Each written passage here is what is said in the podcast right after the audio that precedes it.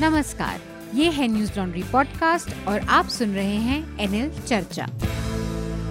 आपका खर्चा आपकी चर्चा हफ्ता दर हफ्ता हम लेकर आए हैं आप तक न्यूज लॉन्ड्री का हिंदी पॉडकास्ट एनएल चर्चा। मैं हूँ आपका होस्ट मेघनाथ।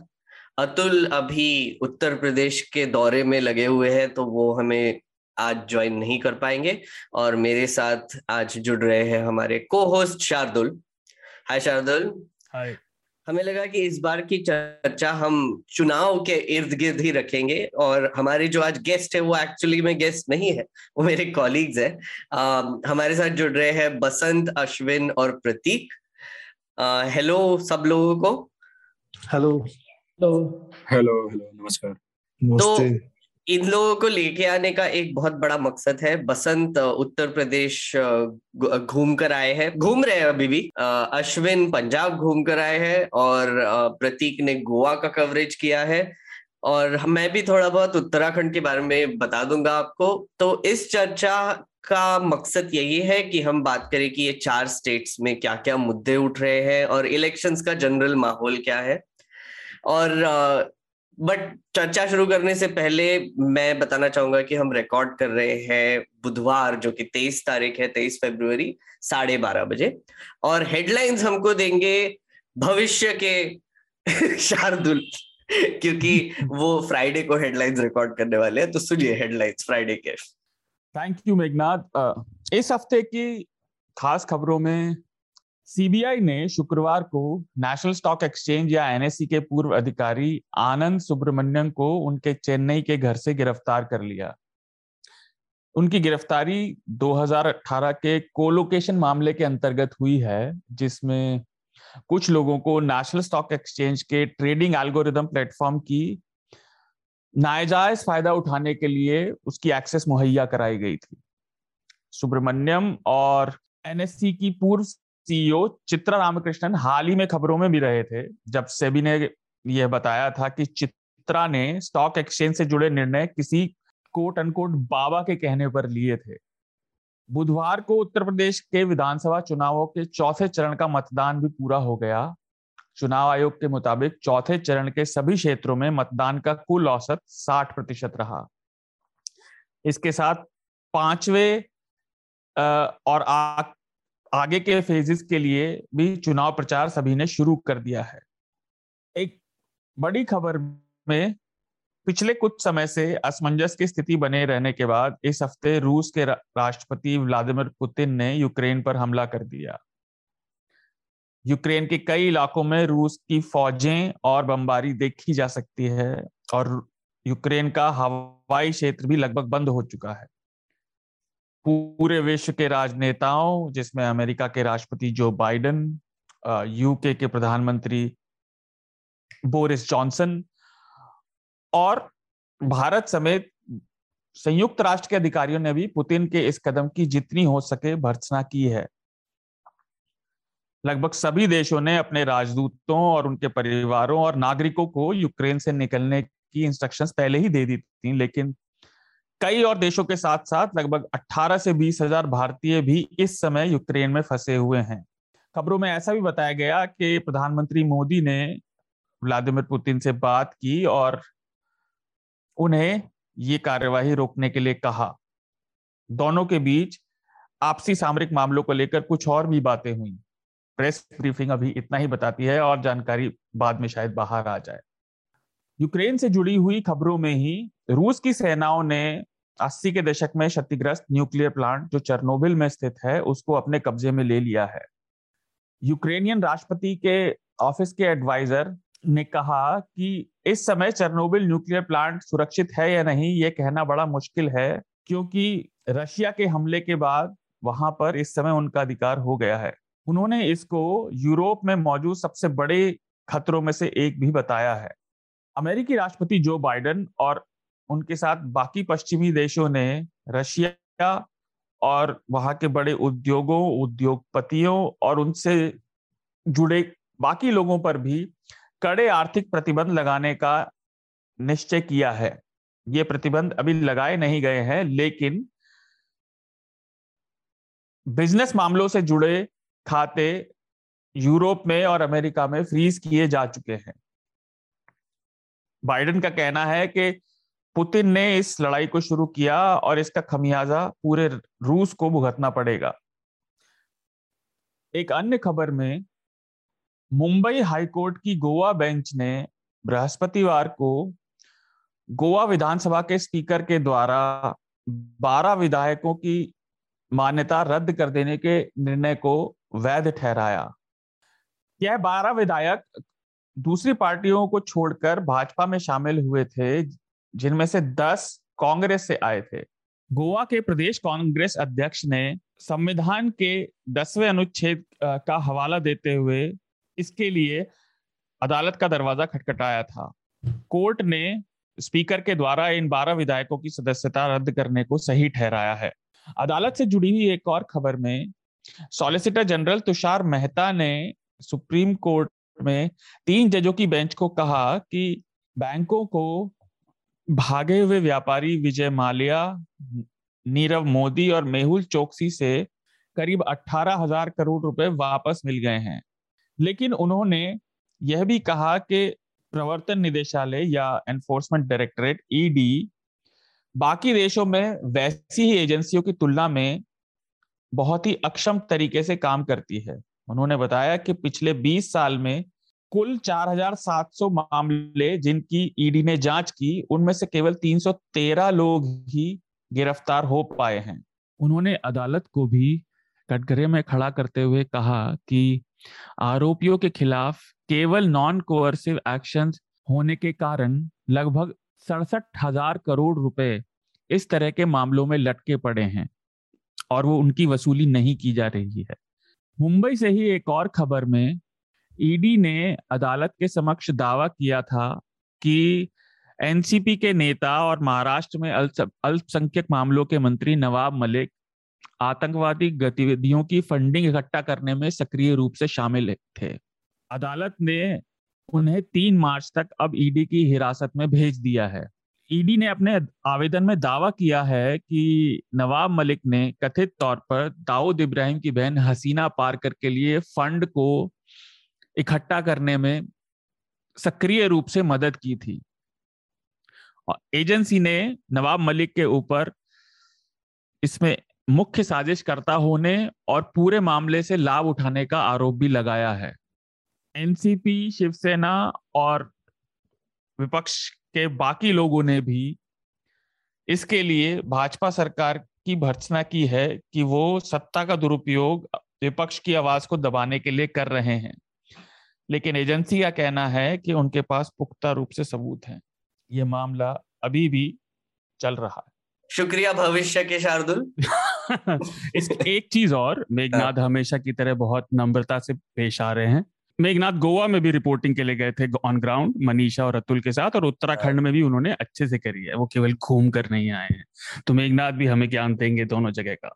हाँ, मतलब पैराशूट रिपोर्टिंग किया तो मैं तो सोचता हूँ कि घूम के ही आए थोड़ा बहुत, मतलब घूमना ही बोलते हैं उसको उसको एक हद तक रिपोर्टिंग बोल सकते हैं, लेकिन फिर भी जब आप एक हफ्ता गुजारते हो वहां पे वर्सेस अगर कोई वहां पर ग्राउंडेड रिपोर्टर्स होंगे वो महीने गुजार रहे होंगे, उनको ऑब्वियसली ज्यादा नॉलेज होगा वो इसका।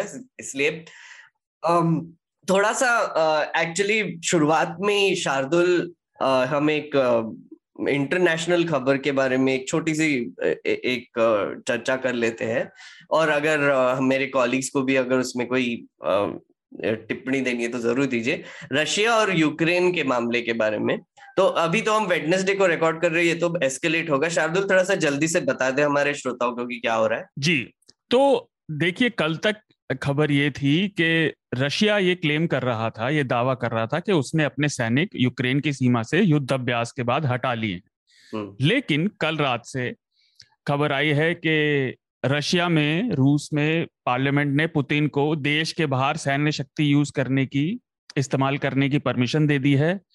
और सैटेलाइट फोटोज आए हैं जहां पर फील्ड हॉस्पिटल सेटअप हो रहे हैं पश्चिमी रूस में यूक्रेन के बॉर्डर पर। यूक्रेन की सीमा से ये बस 20 किलोमीटर दूर है। मिलिट्री के फील्ड हॉस्पिटल्स, उनके सेना की मूवमेंट दिखाई दे रही है। जो हैवी मशीन ले जाने वाले वाहन होते हैं जिसमें टैंक और आर्टिलरी और ये सब जाता है, वो उनका भी मूवमेंट दिखाई दे रहा है। और अंतर्राष्ट्रीय स्तर पर लगभग सारे देशों ने वहां से अपने दूतावासों से परिवारों को और कर्मचारियों को लौटने की हिदायतें दे दी है।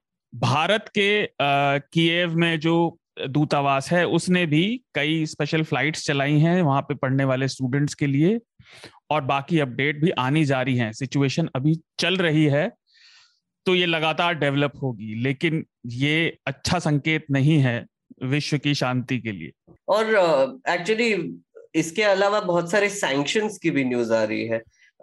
यूनाइटेड स्टेट्स ने और यूरोप ने काफी रशिया के खिलाफ सैंक्शंस कर दिए।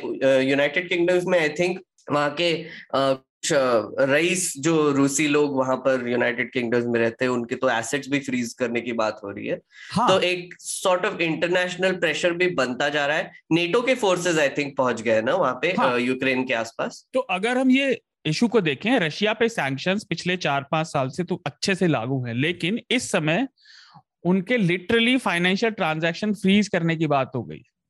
उनको बिल्कुल भी ट्रेड नहीं करने दिया जाएगा। लेकिन रशिया काफी समय से इससे चीन के साथ डील कर रहा है, क्योंकि रशिया एक गैस और पेट्रोलियम का बड़ा एक्सपोर्टर है और उनकी डायरेक्ट पाइपलाइन है चीन में। ये सिचुएशन और भी ज्यादा पेचीदा हो जाती है क्योंकि नेटो अमेरिका के नेतृत्व का मिलिट्री अलायंस है और वो बिल्कुल रशिया के बॉर्डर पे आके बैठना चाहता है, जो मेन इस झगड़े की वजह है। रशिया ये कह रहा है यूक्रेन, जो पहले पुराने सोवियत संघ यूएसएसआर का पार्ट था, कि आप हमारे बॉर्डर पे अमेरिका की और ये सब फोर्सेस को लाकर नहीं बैठा सकते। उनकी सिक्योरिटी का इशू है और नेटो का पार्ट बनना चाहते हैं यूक्रेन के कुछ लोग और नेटो भी उसके फेवर में है। तो ये लड़ाई सामरिक है और इसमें आप केवल, एटलीस्ट मेरे ओपिनियन में, बाकी जब इशू डिस्कस होगा आनंद आएंगे और अतुल आएंगे तब, लेकिन ये सिचुएशन केवल एक साइड की गलती है ऐसा नहीं। वो तो हमेशा इंटरनेशनल अफेयर्स में अगर आप देखोगे तो फिर एक साइड की गलती तो बोल ही नहीं सकते। ऑब्वियसली सबके रीजंस होते हैं एक हद कंट्री को इन्वेड करने के या कोट अनकोट फ्रीडम देने के लिए। तो अमेरिकी साम्राज्यवाद और पुतिन की तानाशाही के बीच में ये हितों का टकराव है और मोस्टली रिसोर्स कंट्रोल का ही मामला आता है। जो भी आप बोलोगे, रेयर रिसोर्सेस या फिर लैंड कंट्रोल करने की बात आती है तो उसमें ही ये इंटरनेशनल कॉन्फ्लिक्ट्स थोड़े से पेचीदा हो जाते हैं।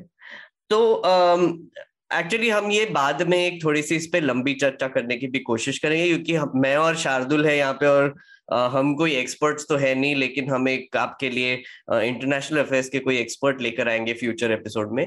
अभी हम अंदरूनी बातों के बारे में बात करते हैं, जो कि हमारे 5 राज्यों के चुनाव चल रहे हैं। अभी जब हम ये रिकॉर्ड कर रहे हैं तो उत्तर प्रदेश में 4th फेज की इलेक्शन अभी चालू है। बसंत, आप अभी कहाँ पर हो? मैं अभी लौट आया हूँ। अच्छा, 2 दिन पहले ही लौटा था। अच्छा, तो आपने जब इंट्रो लिया तो बोलने वाला था कि मैं 3 फेज का चुनाव कवर किया। बुंदेलखंड में 3rd फेज का चुनाव था 20 को, उसके बाद मैं लौट आया हूँ। अच्छा, आपने वहां पर क्या क्या स्टोरीज किए? 3 बड़े स्टोरीज जो आपने किए आपके हिसाब से? नहीं, रिपोर्टर के हिसाब से तो उसकी हर स्टोरी बड़ी होती है।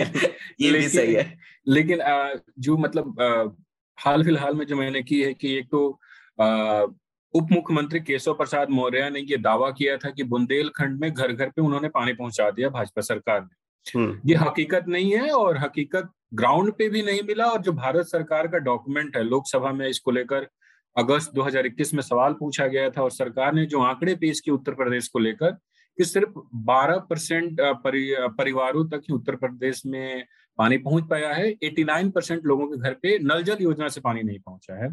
और बुंदेलखंड में ये स्थिति, उत्तर प्रदेश के बुंदेलखंड में 7 जिले आते हैं, झांसी, जालौन, महोबा, ललितपुर और हमीरपुर और चित्रकूट। तो इन जिलों में भी स्थिति 89-85%, मतलब 89 के ऊपर ही घरों में नल जल योजना से पानी नहीं पहुंचा है। और फिर हमने डॉक्यूमेंट और उनके बयान और फिर ग्राउंड रियलिटी, लोग कैसे 2-2 किलोमीटर पानी भरने जाते हैं, पुरुष सड़क किनारे जो पानी का नल है वहां से पानी भर के वहां नहाते हैं, महिलाओं के लिए पानी भर के लाते हैं। और हम उस टाइम में गए थे जब विंटर है, थोड़ा बहुत अभी ठंडी का समय है। वहां के स्थानीय लोगों ने हमें कहा कि आप तो गर्मी में आइए, गर्मी में जो नल है वो सूख जाता है और फिर हमें पानी लेने के लिए 2 किलोमीटर से ज्यादा 3 किलोमीटर दूर बाइक से जाना पड़ता है। तो बुंदेलखंड में पानी की समस्या लंबे समय से रही है, लेकिन सरकार चुनाव के समय में ऐसे ऐसे दावे किए जाते हैं जो जमीन पे नहीं, हकीकत कुछ और होता है। मतलब हर घर पानी पहुंचाने का जो उनका जो स्कीम है, जी नल जल योजना, उसको हमने बताया कि नहीं, उप मुख्यमंत्री जो दावा कर रहे हैं, सिर्फ उप मुख्यमंत्री नहीं कर रहे हैं, पूरी भाजपा कर रही है यूपी में कि हमने पहुंचा दिया। ऐसे ही दूरदर्शन ने मतलब मेन जैसे झांसी में चुनाव था, उससे 3-4 दिन पहले योगी आदित्यनाथ झांसी में रुके थे, आज तक ने और दूरदर्शन सबने वहां से उनका वो किया, इंटरव्यू किया।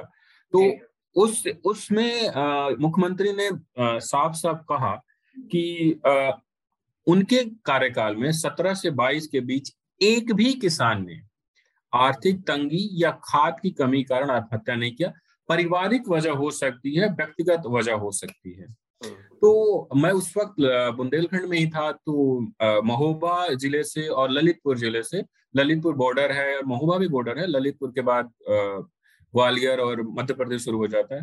वहां से हमने इस पे एक स्टोरी की कि मुख्यमंत्री के जो दावा है कि आर्थिक तंगी या खाद की कमी कारण, क्योंकि आपको जानकारी होगी कि पिछले साल उत्तर प्रदेश के बुंदेलखंड, पूरे भारत में किसानों ने खाद की कमी के कारण काफी परेशानी हुई थी। लोग लाइन में खड़े खड़े, क्योंकि विंटर का टाइम था और ठंडी में लोग लाइन में लगते थे और लोगों की मौत हो गई थी। तो बुंदेलखंड के ललितपुर में 6 से ज्यादा किसानों ने खाद की कमी के कारण, क्योंकि देखिए बुंदेलखंड में, मैं थोड़ा सा डिटेल में बताऊं तो, बुंदेलखंड सूखाग्रस्त इलाका है, वहां पानी की स्थिति ठीक नहीं है। तो हुआ ये कि खेत में बारिश उस समय बहुत तेज हो गई, अक्टूबर के में, और किसानों ने ये सोचा कि बारिश हो गई, अब तो खेत में हाल बोलते हैं जो, मतलब थोड़ा खेत गीला हो गया, तो जुताई करके बो देंगे, तो हमें पानी का पैसा खर्च नहीं करना पड़ेगा, क्योंकि पानी नलकूप से दूर से लाना, पैसे काफी खर्च होते हैं। खाद की मारामारी हुई और फिर खाद नहीं मिला, तो कई किसानों ने आत्महत्या कर ली। तो हम ललितपुर में से 3 किसानों से, आपने बोला 6 किसानों ने, 6 किसानों ने आत्महत्या कर ली, 6 से ज्यादा।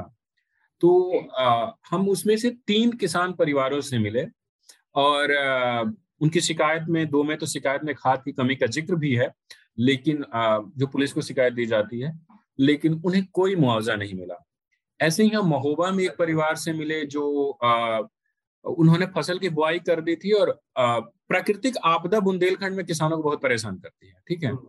तो उनका फसल बर्बाद हो गया और वो खेत बटाई पर लेके बो देते। बटाई मीन्स ये है कि किराए पे खेत लेना, कि साल भर का तुम्हारा 1 एकड़ का 3500 रुपये देंगे और जो भी उपज होगी वो मेरी, जो भी लागत लगेगी वो मेरी होगी।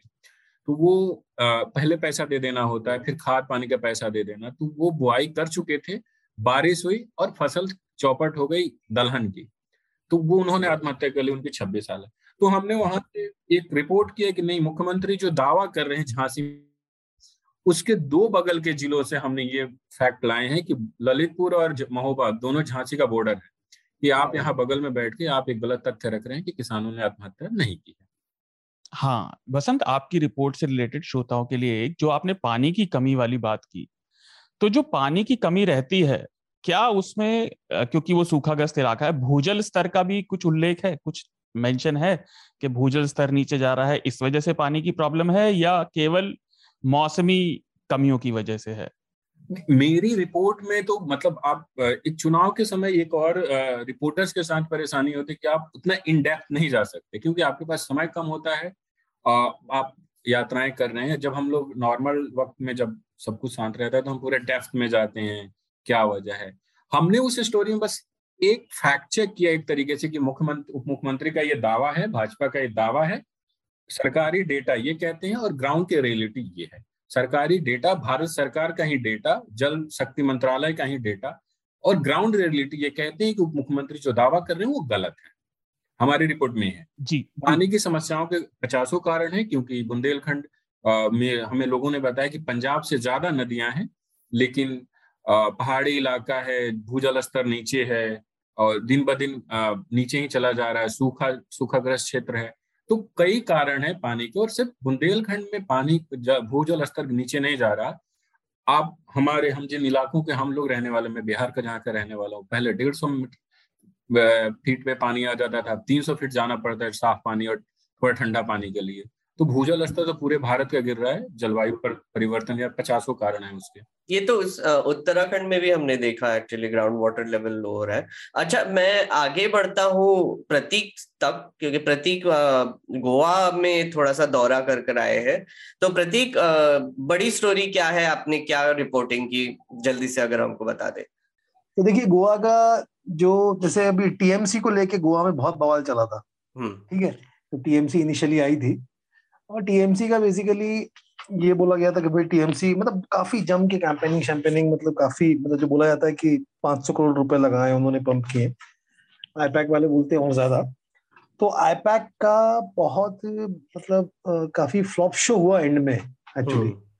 उन्होंने मतलब जो बिल्कुल सोर्सेस से पता लगा, वो उनका ये कहना था कि भाई प्रशांत किशोर मतलब ओवर कॉन्फिडेंट थे। वो लगा कि गोवा छोटा सा स्टेट है, लेकिन गोवा की पॉलिटिक्स बहुत डिफरेंट है।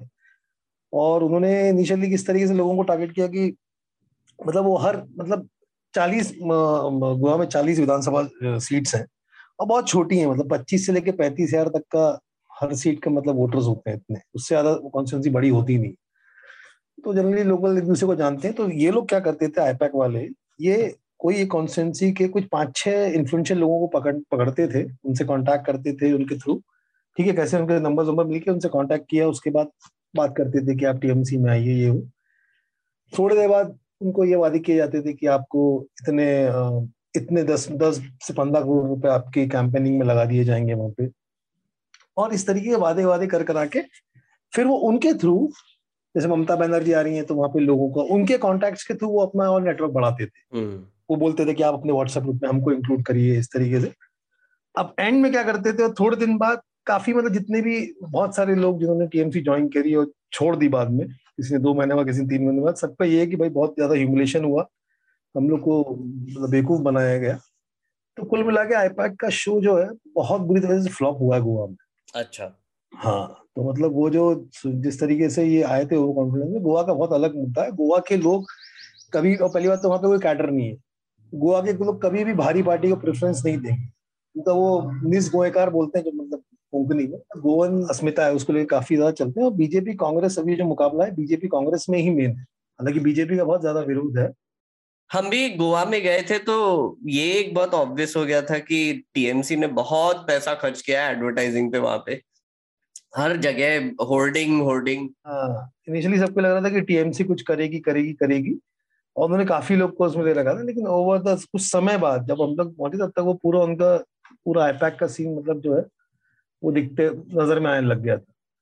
और दूसरा, गोवा में जैसा जो स्टोरीज हमने करी है, वो एक आपने एक पार्टी का भी इंटरव्यू किया ना, वो वहाँ पे एक रिवोल्यूशनरी गोवंस पार्टी है जो हाल ही में मतलब नवंबर में वो पार्टी रजिस्टर हुई। पिछले 5 बेसिकली एनजीओ था जो पिछले 5 साल से काम कर रहा था गोवा के लोकल इश्यूज में। तो वो लोग का बहुत तगड़ा मतलब, मे बी वो चुनाव नहीं जीत पाए, लेकिन उनको काफी यंगस्टर्स बहुत ज्यादा उनको सपोर्ट कर रहे हैं, मतलब वो बहुत ज्यादा उनको उनकी जो जो जो मतलब पीपल ऑफ गोवन ओरिजिन जो मतलब जिसकी वो बात करते हैं 1961 के पहले हुए, तो ऐसे बहुत सारे गोवंस हैं जो विदेशों में भी रहते हैं, जिन्होंने पोर्चुगल का सिटीजनशिप लेके बाद में यूके सेटल हो गए, तो वो लोग भी इनको सपोर्ट कर रहे हैं। तो वहां से भी उनको मतलब बहुत कम समय में ये बहुत ज्यादा उभर के आए और तगड़ा सपोर्ट है उनको। सीट ना जीत पाए लेकिन बहुत सारे वोट्स मतलब ये करेंगे, कोई बड़ी बात नहीं। 1-2 सीट भी जीत के आ जाते हैं वो भी बहुत बड़ी बात होगी। मुझे प्रतीक सर वाली वो स्टोरी काफी पसंद आई जो गोवा को लेकर मैं आज तक गोवा नहीं गया, तो मेरे मन में यही रहता है कि वो बीच और बीच के किनारे वो बैठ के टेबल लगा हो बियर और सूर्य डूब रहा हो। लेकिन जब हमने वो स्टोरी देखी कि ऐसे गोवा में ऐसे गांव हैं, मतलब एक छोटा सा राज्य है और आबादी बिहार यूपी के किसी एक जिले के बराबर होगी, ठीक से 1-2 जिले हों अगर जोड़ दिया जाए तो, और वहाँ सड़कें नहीं है और बच्चों को 15 किलोमीटर कई किलोमीटर दूर ऊपर जाके इंटरनेट लेके डाउनलोड करना पड़ता है और फिर आना पड़ता है। बिल्कुल। तो ये गोवा का मतलब जैसा आपको बताया पसंद है कि भाई मतलब लगता है कि ये सिचुएशन है गोवा का, पार्टी प्लेसेस ये, तो ऐसा नहीं है। और गोवा का इंटीरियर बहुत अलग है, काफी खूबसूरत है। और ये जो सब गांव है, 1-2 गांव है जो काफी वाकई पिछड़े हुए, बहुत ही ज्यादा पिछड़े हैं। और एक्चुअली ये बहुत सही चीज कही बसंत आपने कि हम भी गए थे। तो अगर आप हमारे YouTube के कमेंट्स देखोगे, हम पहले गोवा में ही गए थे, मतलब जो अनदर इलेक्शन शो में अतुल, मनीषा, परीक्षित और लिपि, हम पांचों गए थे वहां पे। तो सबसे पहले वही आता था मतलब कमेंट कि अरे घूमने चले गए, अरे मस्ती कर रहे हो वहां पे जाके, एक्सेट्रा। लेकिन मैं तो बहुत फ्रस्ट्रेट भी हो गया था कि मैंने 4 दिन तक बीच नहीं देखा गोवा जाके क्योंकि हम मोस्टली वो इंटीरियर्स के कॉन्स्टिट्यूएंसीज कवर कर रहे थे। वहां पर बहुत प्रॉब्लम्स है गोवा में, उसके बारे में हम थोड़ा सा और भी बात कर सकते हैं। बट मैं अश्विन को यहाँ पर लाना चाहूंगा। अश्विन, पंजाब में क्या हाल है, क्या स्टोरीज आप बताना चाहोगे श्रोताओं को? तो पंजाब में मैं और आयुष गए थे, करीब हम लोग 12 दिन वहाँ रहे, 12-13 दिन। तो जो मेन वहाँ पे हमने देखा कि दलित पॉलिटिक्स की काफी बात की जाती है पंजाब में। तो हम लोगों ने एक स्टोरी की थी दलित को लेकर, दलित पॉलिटिक्स क्या है, वोटिंग बिहेवियर क्या है दलितों का इस बार, और क्या मुद्दे हैं उनको, और किस पार्टी को वोट करेंगे। तो एक वो स्टोरी थी। दूसरा हमने एक स्टोरी की थी चमकौर साहिब विधानसभा क्षेत्र, जो सीएम चन्नी की कॉन्स्टिट्यूंसी है, जहाँ से वो 3 बार के मुख्यमंत्री, 3 बार से विधायक है और 4थी बार फिर से लड़ रहे हैं। वहाँ बेसिकली सैंड माइनिंग का भी एक इशू है, क्योंकि उनकी कॉन्स्टिट्यूंसी में भी सैंड माइनिंग होती है, और उन्हीं के कॉन्स्टिट्यूंसी से बगल से ही नवा शहर का इलाका और रोपड़ का इलाका निकलता है, जहाँ पे पूरा माइनिंग का बेल्ट है। तो उनकी कॉन्स्टिट्यूंसी और उनका खुद का परिवार, और वो लोग खुद भी एलिगेशन है उनपे कि ये माइनिंग में जुड़े हुए हैं। हालांकि बाद में रोपड़ एडमिनिस्ट्रेशन ने उन्हें क्लीन चिट दे दिया था। लेकिन एक बात है जो थ्रू आउट द स्टेट हमें अलग अलग जगह पे जाने पे पता चला कि लोगों के मुद्दे खासकर थे इस बार बेरोजगारी और नशा, और बहुत बड़े मुद्दे उनके पास नहीं थे, लेकिन वो ये चाहते थे कि बदलाव होना। उनका ये कहना था कि हमने अकालियों का भी देख लिया, कांग्रेस का भी देख लिया, अब हम किसी और को मौका देते हैं। हमने पूछा क्यों मौका देना चाहते हैं, अगर बेरोजगारी का इशू है तो बेरोजगारी तो देश भर में है, सिर्फ पंजाब की बात नहीं है। तो उनका कहना था कि देखिए, हमने मौका 15 साल इनको भी दिया, 75 साल से ये लोग राज कर रहे हैं, लेकिन कुछ हुआ नहीं हमारे प्रदेश का विकास। तो क्यों ना हम एक ऐसी पार्टी को मौका दे जो बाहर से आए, जिसने दिल्ली में अच्छा काम किया तो मौका देते हैं। एक तो बात और हवा चल रही है वहां पे। हाँ, बहुत ज्यादा हवा चल रही है। अब मतलब हमको सोशल मीडिया बहुत गालियां भी पड़ी है लोग बहुत गालियां दे रहे हैं कि आप इसका कर रहे हैं प्रमोशन, उसका कर रहे हैं प्रमोशन। लेकिन जो ग्राउंड पे रियलिटी थी हमने वही दिखाया, और वहां पे रियलिटी में ये सच है कि लोग बदलाव की बात कर रहे हैं। उनके पास मुद्दे भले ही नहीं हो। हम यूथ से बात की वहां, तो उन्होंने कहा कि एजुकेशन में नंबर 1 है पंजाब पूरे देश में। सेंट्रल गवर्नमेंट की रैंकिंग होती है, उसमें पंजाब नंबर 1 है। हायर एजुकेशन पे बात की जाए तो वहाँ सरकारी कॉलेजेस अच्छे हैं, वहाँ पे पढ़ाई भी अच्छी हो रही है। तो यूथ का कहना था कि स्कूल भी अच्छा है हमारे यहाँ, एजुकेशन भी अच्छा है, लेकिन हमें बदलाव चाहिए। मतलब आप मुद्दे नहीं है उनके पास कुछ खास कि किस लिए बदलाव चाहिए। वहाँ इलेक्ट्रिसिटी फ्री में मिलती है अकाली के समय से, तो कोई बीजेपी का फ्री बीज वाला वहाँ मुद्दा नहीं है। पानी वहाँ पे फ्री पहले से मिलता है, इलेक्ट्रिसिटी, किसानों का बिल पहले से माफ है। तो ये जो फ्रीबीज जो दिल्ली में मिल रहा है वो वहाँ पे चलेगा, ऐसा कुछ भी नहीं है। लेकिन इसके बावजूद भी लोग चाहते हैं हमें बदलाव। तो एक तरीके से कहें तो मुद्दे नहीं है, लेकिन हाँ, नई पार्टी को मौका देना चाहते हैं, इसलिए लोग बदलाव चाहते हैं। मुद्दे तो एक्चुअली मैं थोड़ा सा डिफर करूंगा इस पे। मुद्दे है, मेन मुद्दा जो हमने भी हम पंजाबी यूनिवर्सिटी में गए थे पटियाला में, और आप हमारा कन्वर्सेशन देख भी सकते हैं यूट्यूब चैनल पे। तो हमने स्टूडेंट से बात की। मोस्टली आई थिंक एक ही मुद्दा है, जॉब्स। अनएम्प्लॉयमेंट बहुत ज्यादा है, जॉब्स नहीं मिल रहे हैं, और माइग्रेशन का भी बहुत बड़ा इशू है कि सब छोड़ के जा रहे हैं, देश छोड़ के जा रहे हैं, कनाडा जा रहे हैं, न्यूजीलैंड जा रहे हैं आईलेट्स देके। तो ये एक आई थिंक एक जस्ट जनरल मुद्दा था। एक्चुअली पंजाब ही नहीं पर उत्तराखंड में, गोवा में, जहां भी जाओ यही मुद्दा था कि जॉब्स नहीं मिल रहे। एम्प्लॉयमेंट का मुद्दा तो काफी बड़ा है। और जहां अभी ये आपकी बात करी ना अश्विन ने, तो मैं आपके बारे में बताना चाहता हूँ कि मे बी सबको लगता है बहुत क्लीन पार्टी है जो भी है मतलब, बट आप एक अलग तरीके का प्रजाति है। मतलब आप गोवा में जो आप मैं उनकी सिचुएशन बताता हूँ। पहली बात तो अभी वहां का जो मीडिया है उसको आप और टीएमसी ने मतलब ऑलमोस्ट इतनी बुरी तरीके से ये कर रखा है कि मतलब दबा के वो पूरा उनकी पूरी, जैसे टीएमसी आईपैक लेके आई है वैसी इनकी एक पूरी अलग टीम है, ठीक है। जो और देखिए ये जब जो और जैसे कि ये वादे 3000 अनएम्प्लॉयमेंट भत्ता और ये वो तमाम चीजें, अगर अपन 10 मतलब 8-5-7 लोग भी अगर अपन पकड़ के चल लें कि अगर वहाँ पे अनएम्प्लॉयमेंट है और आप उनको हर महीने 3,000 या 5,000 जो भी आप स्तरीय भत्ते की बात करेंगे तो वो 210 करोड़ वर्ग में चले जाएगा हर महीने के हिसाब से, ठीक है ना। तो ये सब जो इस तरह आप वहां पहुंच के कर रही, तो उन्होंने एक तरीके से पूरा मीडिया को हाईजैक कर रखा है। और वाकई वहां पे मतलब जो रिपोर्ट्स आती भी हैं तो वो उनसे कंसल्टेशन में या इस तरीके के, जैसे ये बहुत सारे अखबार है वहाँ पे, वो हेरल्ड है या नवेन टाइम्स है, ये सब तो उन्होंने बहुत तबीयत से, जो बेसिकली बीजेपी दूसरे स्टेट्स में करती है वहां पे भी करती है, लेकिन आप वगैरह भी यही जो आप मतलब बोलते ना कि बहुत हम ये है और वो है, हम कहाँ हैं और हम बहुत सच्चे से सीधे साधे हैं, तो ऐसा कुछ नहीं है। वो बिल्कुल उतनी तरीके से बेहतरीन तरीके से मैनिपुलेशन करते हैं वो लोग। वहां पे भी तो आम आदमी पार्टी ने कितने एड्स दिए न्यूज़पेपर्स को, और ये हाँ। तो वही है ना खेल पूरा कि आप एड्स दे रहे हो तो फिर न्यूज़पेपर वालों को भी, और इलेक्शन सीजन में तो कमाई होती है पॉलिटिकल पार्टी की। बात नहीं बोल रहा हूँ मैं, आपको बता रहा हूँ कि ये जो आर्टिकल्स आना, ये करना, वह करना, अब जैसे ये जो आप ये जो मैं रिवॉल्यूशनरी गोवंस का बता रहा हूँ, आप इनके बारे में पढ़ेंगे ही नहीं खबर, मतलब अखबारों में तो दिखेगा ही नहीं उनको, उनका पैसा नहीं है बिल्कुल भी। बसंत कुछ बोल रहे थे? हाँ, प्रतीक सर के बाद में मैं बात जोड़ना चाह रहा हूँ, हालांकि मैं स्टोरी भी ऐसा कर रहा हूँ, लेकिन पहले थोड़ा कि आम आदमी पार्टी में और भारतीय जनता पार्टी में जो खास समानता वो यही है कि मीडिया को दोनों दल, दोनों सरकारें बिल्कुल एक तरीके से अपने पक्ष में की हुई है।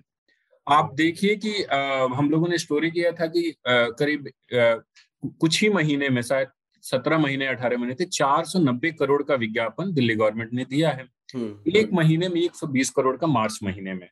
तो और आप इंटरव्यू देखेंगे, आप बातचीत देखेंगे, आप कवरेज देखेंगे, और अगर कोई रिपोर्टर अगेंस्ट में खबर करता है तो उसको व्हाट्सएप ग्रुप से हटा दिया जाता है। बिल्कुल बिल्कुल बिल्कुल यही। और आप देखिए कि लंबे समय से मतलब जो है कि मैं एज अ रिपोर्टर मैं अपना अनुभव बता रहा हूँ कि मैंने एक रिपोर्ट किया दिल्ली में। लोकायुक्त पिछले 1 साल से नहीं है, 2020 के दिसंबर में लोकायुक्त रिटायर हो गए थी रेवा क्षेत्रपाल, उसके बाद लोकायुक्त नहीं है, जबकि आम आदमी पार्टी लोकपाल और लोकायुक्त के मुद्दे पे इसका पूरा अस्तित्व रहा। तो उस स्टोरी के लिए मैं कोर्ट लेना था मुझे कि कोई ऑफिशियल कोर्ट मिले, मैं कम से कम 6 दिन स्टोरी करने, मुझे बहुत कम टाइम लगा क्योंकि मैं आरटीआई से डेटा निकाला था। मैं थक हार के एक मेल मुख्यमंत्री कार्यालय को कर दिया, वो मेल 4-5 दिन बाद मुख्यमंत्री कार्यालय से डिप्टी सीएम के कार्यालय गया, उसके बाद एक और मिनिस्ट्री कार्यालय गया, और मुझे आज तक रिप्लाई नहीं आया है। तो ये स्थिति है पारदर्शिता की, ये स्थिति है कि मीडिया को लेकर आप किस तरीके सोचते हैं। और अभी कुमार विश्वास ने कई आरोप लगाए, उनके आरोप मिथ्या भी हो सकते हैं, वो उस पे नहीं जाएंगे, लेकिन उन्होंने एक बात जरूर सही की कि मीडिया दिल्ली गवर्नमेंट पे सवाल नहीं उठा रहा। वो जो कहते हैं कि हमने 20,000 स्कूल खोले, उसको क्रॉस नहीं करेगा कितने स्कूल खोले, क्या किए। गोवा में एक चीज बताना चाहता हूँ मैं, जैसे गोवा में जैसे आप बोल रहे कि हम स्कूल से करेंगे, तो गोवा मतलब गोवा कोई एमपी, यूपी, बिहार या महाराष्ट्र, गोवा एक बहुत अलग तरीके का स्टेट है जिसका अगर आप डेवलपमेंट इंडेक्स देखेंगे तो बाकी स्टेट से बेहतर है ये सब चीजों में। वहाँ पे बहुत बेहतरीन स्कूल्स हैं, मतलब काफी अच्छा है वहाँ पे, मतलब वहाँ के गवर्नमेंट स्कूल भी काफी अच्छे हैं। तो ये सब जो ये मतलब वो हर बार मतलब कि हम मुफ्त बिजली देंगे, मुफ्त पानी देंगे, ये करेंगे। तो ये अभी उन्होंने हालांकि पिछले साल, पिछले जब 2017 में बहुत तगड़ा कैंपेन किया था, तब भी लगा था कि उनका कुछ ना कुछ एक आध सीट हो सकता है इस बार आ जाए, क्योंकि उनका थोड़ा कैटर बन चुका है। बट वही वाली बात है कि जो मतलब जितना हर बार ये वाली टेक्निक हर जगह काम नहीं आती। मतलब लेकिन मैं जो इंटरव्यू किया मैंने अमित पालेकर का, जो उनका कैंडिडेट है, तो वहां पर एक बहुत ऑब्वियस चीज दिखी। मुझे लगा कि गोवा में ये फ्रीबीज का ये इतना उठा भी नहीं रहे हैं, पर करप्शन बड़ा इशू है उनके लिए। तो अमित पालेकर हर दूसरे तीसरे सेंटेंस में करप्शन की बात करता है, और उनके कैंडिडेट जितने भी हमने कवर किए या बात किए वो भी एक्चुअली करप्शन के बारे में बात करता है कि बीजेपी और कांग्रेस ने पूरे स्टेट को लूट लिया है और आप तक पैसे नहीं पहुंच रहे, आप तक सुविधाएं नहीं पहुंच रही है, इसलिए हमें एक ऑल्टरनेटिव बोलेंगे, ऑल्टरनेटिव वाली बात। और जैसे कि अब जैसे टीएमसी भी इनिशियली ये बोल रहा था, अब जैसे भी आपने लास्ट में देखा होगा, हिंदी कवर करके एक न्यूज चैनल है यूपी का, नोएडा बिल्ड है, उन्होंने एक स्टिंग किया जिसमें ये टीएमसी के कैंडिडेट्स हैं, कांग्रेस से कैंडिडेट्स हैं, ठीक है। अब वो स्टिंग कितना क्या है वो अपन उसमें नहीं जाते हैं, मतलब अपन वी डोंट नो कि कितना वो सच है या झूठ है, लेकिन उस स्टिंग को लेके मतलब बाद में ये कांग्रेस और टीएमसी ने, कांग्रेस ने तो इलेक्शन कमीशन को भी कंप्लेंट किया है कि ये स्पॉन्सर्ड आपने किया है। मतलब राइट। ये आप मतलब वो हो सकता है वो स्टिंग वो नेताओं ने बोला, लेकिन ये पॉलिटिकली मोटिवेटेड था। और ये बिल्कुल जब ये सब ये कैंपेन वैम्पेन खत्म होने का जो सीन हो जाता है, उसके एक दिन पहले वो जो टाइम पीरियड को एक्सीड करके ये स्टिंग आया इस तरीके का, वोटिंग के एक दिन पहले। तो मेघनाथ, ये जो अभी मीडिया की बात करते, मीडिया मैनेजमेंट को लेकर, तो पंजाब में भी मैं बताना चाहता हूँ आम आदमी पार्टी का वहां पे काफी अच्छा मीडिया मैनेजमेंट एक तरीके से, मतलब हर चैनल में आपको आपका ही एडवर्टीजमेंट मिलेगा, अखबारों में भी एडवर्टीजमेंट उतना नहीं है लेकिन टीवी में सब में है। दूसरी बात, जब हम लोग वहाँ पे कुछ पत्रकारों से बात कर रहे थे लोकल, जो नेशनल टीवी के जो रीजनल चैनल में काम करते हैं और लोकल भी, तो उन्होंने कहा कि यहाँ पे इतना अच्छा मैनिपुलेशन है कि वो एक एग्जांपल दे रहे थे कि उन्होंने एक आम आदमी पार्टी के सामने कुछ प्रोटेस्ट चल रहा था, वहां पे वो कवर करने गए, तो वहां पे किसी ने आम आदमी पार्टी की तरफ से आया, बोले कि आप इसको मत कवर करिए। तो उन्होंने कहा क्यों नहीं कवर करें, तो उन्होंने कहा कि आपके यहाँ ऐसा चलेगा नहीं। और फाइनली उनके यहाँ से फोन आता और वो स्टोरी उनकी ड्रॉप हो जाती है, तो वो चलता नहीं। ऐसे सिर्फ एक इंसिडेंट नहीं, ऐसा कई इंसिडेंट है जहाँ पे प्रोटेस्ट जो क्या बोलते हैं जर्नलिस्ट, उन्होंने आम आदमी पार्टी के लिए प्रोटेस्ट किया, उनके जो मीडिया मैनेजमेंट है उसके लिए, लेकिन कोई कार्रवाई नहीं होती थी वहां पे। सब के सब प्रो, क्योंकि एडवर्टीजमेंट इतना ज्यादा दिया जाता था कि वहां कोई पत्रकार के खिलाफ कार्रवाई होती नहीं थी। और वो खबर भी कर रहे हैं ना, वो खबर चलती ही नहीं थी अगर नेगेटिव कोई खबर है आपके अगेंस्ट में या किसी के अगेंस्ट में। तो जब हमने पूछा भी काफी लोगों से, उन्होंने कहा कि इतना पैसा दे रहे हैं लोग, इतना एडवर्टीजमेंट दे रहे हैं, जो हम बोलते हैं बीजेपी का मॉडल है कि पूरे मीडिया को मैनेजमेंट के रखो, वो सेम आम आदमी पार्टी सीख गई है। मतलब बहुत डिफरेंस नहीं है, दोनों पार्टी सिमिलर ही है। ये बिल्कुल सही कहा अश्विन। और ये तो हमने देखा ही है कि कैसे अगर आप ऑब्वियसली न्यूज़पेपर्स को, छोटे छोटे न्यूज़पेपर्स को, रीजनल न्यूज़पेपर्स को अगर आप भर भर के एड्स दोगे तो फिर आपको आपका एक थोड़ा बहुत कंट्रोल रहता है, रिपोर्टिंग क्या होगी, स्टोरीज क्या जाएंगे और कैसे नैरेटिव बिल्ड कर सकते हैं। तो मैं एक्चुअली आगे बढ़ने से पहले एक शार्दुल का एक कमेंट लेना चाहूंगा इस सब पर। कमेंट से ज्यादा मैं चाहूंगा श्रोताओं के लिए, पहले हम गोवा को अगर लें तो प्रतीक, जो ये आपने पार्टी की बात करी है ना, आरजीपी की, तो आपने कहा गोवन अस्मिता के हैं, तो क्या आप बताएंगे जनरल करप्शन के अलावा उनसे आपकी बात हुई डिटेल में? हाँ। तो ये कोंकणी अस्मिता की जो बात कर रहे हैं, गोवन अस्मिता की, उसको लेकर उनके मुख्य मुद्दे क्या हैं और किन मुद्दों पर उन्हें ट्रैक्शन मिल रहा है? जैसे आपने बताया वो एनजीओ थे 5 साल तक, तो उनके मुख्य मुद्दे 1-2 जो हैं वो कौन से फॉलो करते हैं? देखिए गोवा में एक तो मतलब ये तो बेसिकली मतलब इसकी शुरुआत से वो मतलब जो मनोज परब है मेलावली करके जगह है, वहाँ पे आईआईटी आने वाली थी, ठीक है, वो आईआईटी का कैंपस आ रहा था, हाँ, रिवोल्यूशनरी गोवन पार्टी के जो हेड है, तो वो आईआईटी कैंपस आने वाला था और वो उसमें गांव वालों की जमीन भी जा रही थी, तो वो गांव वालों ने काफी सॉल्व किया और इस बंदे ने उसको लीड किया और तब से ये काफी लाइमलाइट में आगे बढ़े। इनका बेसिकली मुद्दा, इनको ये बोलना बहुत सारी बार ये भी होती है कि भाई माइग्रेंट्स आ रहे हैं।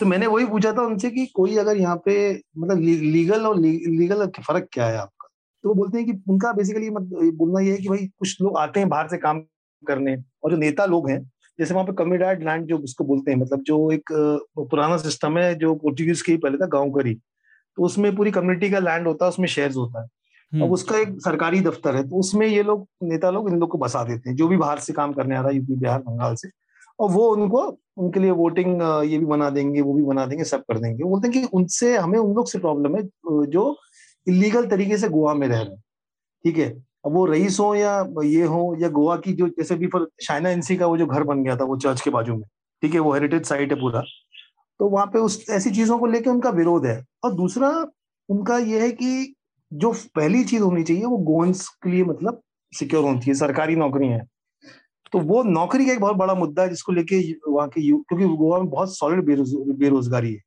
अच्छा। उसके बाद वो बोलते हैं कि ये जो बाहर से लोग आ रहे हैं इनकी वजह से प्रॉपर्टी रेट्स इतने बढ़ गए हैं कि एक आम गोवन का लाइफ बहुत मतलब सिंपल रहता है, जनरली मतलब 15-20 हज़ार की हमारी नौकरी रहती है, ये प्रॉपर्टी रेट इतनी बढ़वा देते हैं कि फिर हम हमारे स्टेट में हम ही बाहर के हो जाएंगे, हम ही चीजें खरीद नहीं पा रहे हैं। ये बहुत इंटरेस्टिंग चीज कही प्रतीक, क्योंकि यही सेम प्रॉब्लम उत्तराखंड में भी है, क्योंकि okay. एक तो आप अगर कंपेयर करेंगे दोनों स्टेट्स को, स्मॉल स्टेट्स हैं, बिल्कुल छोटे हैं और वहां पे स्टेट है, हाँ बिल्कुल, और एक तरीके का इंडिजिनस पॉपुलेशन दोनों स्टेट्स में है, और उनका कहने का मतलब यही है कि बाहर से लोग आके सेटल हो रहे हैं। जैसे उत्तराखंड में दिल्ली से काफी लोग जाके वहां पर लैंड खरीद रहे हैं और सेटल होने की कोशिश कर रहे हैं वहां पे, या फिर कोई समर होम बना देंगे।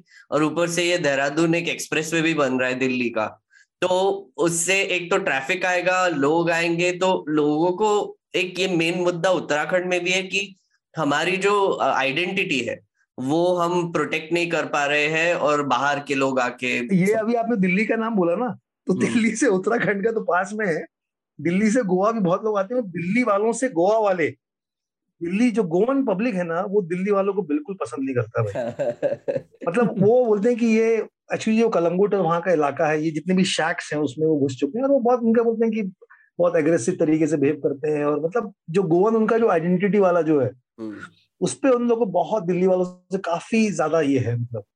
तो राज्य के संसाधनों पर स्थानीय जनता के हक का पहले की लड़ाई है मेन उसका मुद्दा है, और उसपे उन लोगों को बहुत ज्यादा यूथ का सपोर्ट है, यंगस्टर्स का। जी, एक सवाल और उसके बाद अपन चलेंगे विषयांतर पे। आपने एक बहुत इंटरेस्टिंग इंटरव्यू किया था गोवा में राष्ट्रीय स्वयंसेवक संघ के पूर्व संघचालक का, सुभाष वेलिंगकर का, और वो भारतीय जनता पार्टी को हराना चाहते हैं। बिल्कुल, बिल्कुल। तो आप उसके बारे में भी श्रोताओं को बताएं, चर्चा वैसे ही इतने दिन नहीं रही है, तो आप बताइए। देखिए, ये जो सुभाष वेलिंगकर है, मतलब ये जैसे इंटरव्यू में मेंशन किया था कि ये जो मनोहर परिकर है उनके मेंटोर थे, मतलब बहुत पावरफुल हस्ती थे वो। मतलब आज भी उनका काफी सपोर्ट है, लेकिन वो जब उस वक्त गोवा के जो मतलब कोंकण प्रांत में आता है गोवा, अगर संघ की अपन भाषा में बात करें तो वो गोवा के ये थे, संघचालक थे वहाँ पे, यूनिट चीफ जिसे अंग्रेजी में बोल रहे। तो ये उसमें सिचुएशन ये थी कि उनका बहुत बड़ा अहम रोल था बीजेपी को वापस, क्योंकि वो वहाँ पे जैसे मीडियम ऑफ इंस्ट्रक्शन, मतलब कोंकणी और मराठी का एक ये जो भाषा है, इसका बहुत बड़ा अहमियत है गोवा के लोगों में।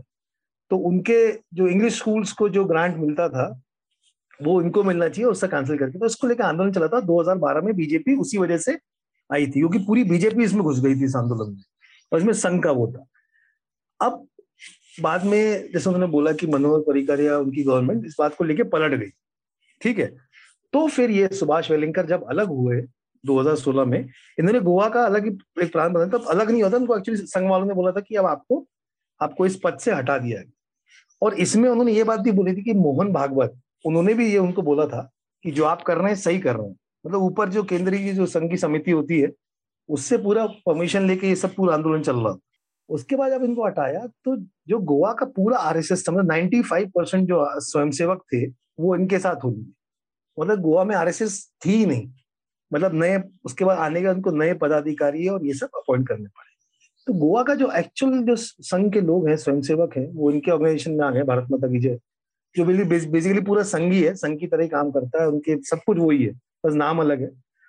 वो पूरा बीजेपी के खिलाफ है और वो चाहते हैं। और एक्चुअली देखिए 2017 में भी जब बीजेपी 13 सीट जो आई थी, उसमें भी कहा जाता है कि उसका बहुत बड़ा रोल था, क्योंकि संघ वाले डेफिनेटली ग्राउंड पे सॉलिड तरीके से काम करते हैं इनके लिए जब चुनाव होता है, और काफी चुनाव बदल भी देते हैं, ऐसी बात नहीं जहाँ उनका पूरा होल्ड होता है। तो इसमें भी यही है कि वो चाहते नहीं है कि भाई, मतलब ये वो जो जैसे बाबूश मोन्सराट की बात चल रही थी, तो मैं बोला था कि हम लोग चाहते नहीं है कि वो आए, उत्पल को ही लेके आना है। जबकि आप सोचो वो मनोहर पर्रिकर बहुत कट्टर विरोधी हैं, मतलब उनके गुरु भी थे और विरोधी भी हैं, लेकिन वो चाहते हैं, उत्पल परिकर उनसे मिले भी थे, वो चाहते हैं कि उत्पल परिकर को लेके आना है और कुल मिला के बीजेपी को हराना है हर जगह। तो वो एक बहुत बड़ी चीज है बीजेपी के खिलाफ, मतलब बहुत कुछ है, मतलब अगर। लेकिन फिर भी गोवा में बोला जाता है भाई कि जो अंत में 10 मार्च के बाद असली चुनाव शुरू होगा, और वो जो खेल होगा वो एक अलग टाइप की राजनीति होगी, मतलब कौन कितना खरीद ले या क्या कर ले वो कुछ नहीं कह सकते। गोवा बहुत डेंजर पॉलिटिक्स है गोवा की मामले में। तो हमने भी सुना, अगेन गोवा और उत्तराखंड की एक सिमिलैरिटी है, जब भी लोगों से पूछते थे कि अच्छा किसकी हवा चल रही है, क्या चल रही है, एक्सेट्रा, उनका बोलना यही था यार क्या फर्क पड़ता है, रिजल्ट के बाद जो 10 मार्च के बाद असली सरकार बनेगी, फर्क नहीं पड़ता कौन आएगा। गोवा और उत्तराखंड में नहीं है, सॉरी, गोवा और उत्तराखंड में नहीं, ये हर छोटे स्टेट में जहाँ पे दोनों पार्टीज का टफ कंटेस्ट है। जैसे मणिपुर में ले लीजिए, मणिपुर में भी यही हाल था, इस बार भी वही हाल है कि मणिपुर में भी कोई भी किधर बिक सकता है।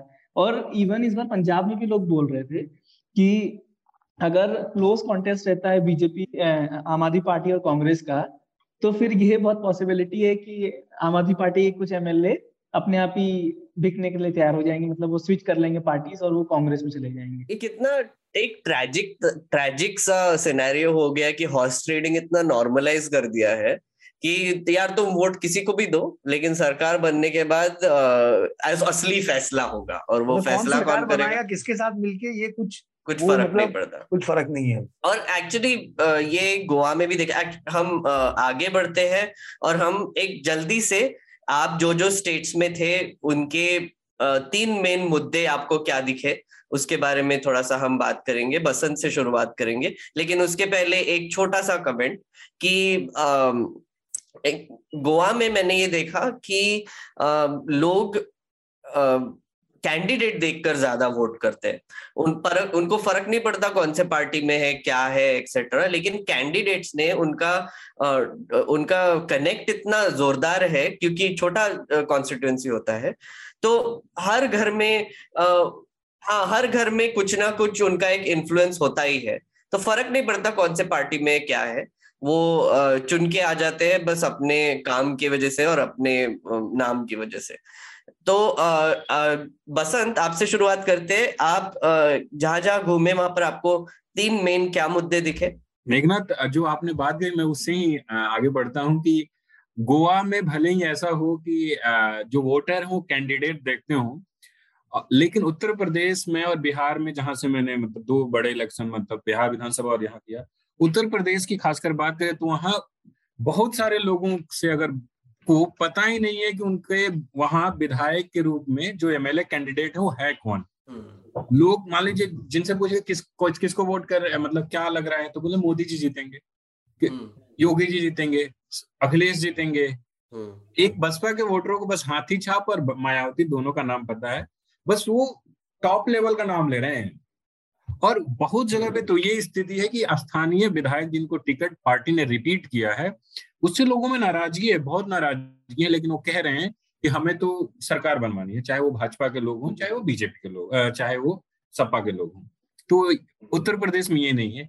और दूसरा एक मैं कहूंगा कि हम जर्नलिस्ट मुद्दों को ढूंढते हैं जब रिपोर्टिंग करते हैं, लेकिन जो वोटर है उसका एक बहुत बड़ा तबका मुद्दों पे वोट नहीं करता। ये मैं अपने 15-20 दिन के यात्रा के आधार पे कह रहा हूँ और जिम्मेदारी से कह रहा हूँ, क्योंकि आप देखिए कि लॉकडाउन इतनी बड़ी बुरी स्थिति थी, हम सब रिपोर्टिंग करते हुए परेशान हो रहे थे। लोग, जिस इलाके से मैं महोबा बुंदेलखंड से आया हूँ, वो माइग्रेशन के लिए बहुत लंबे समय से जाना जाता है, उस पर एक धब्बा है पलायन, क्योंकि कई मतलब आप गाँव में जाएंगे ना तो घरों में ताले लटके हुए हैं। अगर घर में गांव में 100 घर हैं तो 20 से 30 घर में ताले लटके हुए हैं। वो कहीं दिल्ली में मजदूरी कर रहे हैं, कहीं पंजाब में कर रहे हैं, किसी ईंट भट्टे पे कर रहे हैं, क्योंकि वो एजुकेशन भी नहीं है, वो सस्ते मजदूर हैं देश के लिए। लेकिन बुंदेलखंड में पलायन कोई मुद्दा नहीं है। आप वहां देखिए कि रोज मतलब सबसे मतलब हास्यास्पद स्थिति, 2 मैं उदाहरण देता हूँ कि मैं एक गाँव में पहुंचा, एक व्यक्ति से मिला, वो लॉकडाउन के समय आए थे नौकरी, वहां से सूरत से पैदल यूपी कोई आदमी आया और उसके बाद वो बाहर नहीं गए, काम नहीं मिला। उनसे बात हो रही थी तो वो कह रहे हैं नहीं योगी जी ने अच्छा काम किया है। तो मैंने ऐसे बात करने बोला क्या अच्छा काम किया, तो उनका कहना था कि राशन दे ही रहे हैं और कश्मीर से 370 हटा दिया मोदी जी ने। और मतलब वो जो एक भारतीय जनता पार्टी उसी को प्रमोट भी कर रही है। आप देखिए कि प्रधानमंत्री का ये बयान की आतंकवादियों ने साइकिल पर बम क्यों रखा, ये आप चुनाव के समय अपने किए हुए काम गिनाइए। तो वो एक और नौजवान से मिला है, बांदा शहर में रेलवे स्टेशन के बगल में सड़क किनारे मोबाइल चार्जर और कवर की दुकान थी एक, तो मैं ऐसे बातचीत करने लगा चलते चलते। तो वो बांदा में ही नौकरी करते थे कंपनी में और लॉकडाउन में उनको निकाल दिया गया। मैंने पूछा कि आपके लिए रोजगार क्या मुद्दा है, तो उनका कहना था मेरे लिए रोजगार कोई मुद्दा नहीं है, सरकार सबको थोड़ी नौकरी दे सकती है, लोगों को आगे बढ़ना चाहिए। एक तो ये परसेप्शन बैठा दिया गया कि सरकार सबको नौकरी नहीं दे सकती, जो घर से नहीं निकलेगा उसको रोजगार कैसे मिलेगा, और ये परसेप्शन काम कर रहा है। और उनका कहना था कोई दिक्कत नहीं है। तो रोजगार और मतलब इसमें कोई दो रहने को उत्तर प्रदेश में रोजगार एक बड़ा मसला है, लेकिन बहुत लोगों के लिए बहुत बड़ा मसला नहीं है। दूसरा, उत्तर प्रदेश में जो वो देखा, एक तो हम सब जानते हैं कि आवारा पशु बहुत बड़ी समस्या है, चाहे वो बुंदेलखंड हो, बुंदेलखंड में उनको अन्ना पशु कहते हैं। पश्चिमी उत्तर प्रदेश में आपने देखा है कि उस पर काफी नाराजगी थी। अभी जो हमारा बिहार के करीब वाला इलाका है पूर्वी उत्तर प्रदेश, वहां भी बुरी स्थिति है। तो छुट्टा पशु, उसके बाद मतलब रोजगार, उत्तर प्रदेश में रोजगार ये बड़ा मसला दिखता है। उसके बाद किसानों की स्थिति है ही। तो ये दो तीन चार मसले हैं जो काम कर रहे हैं।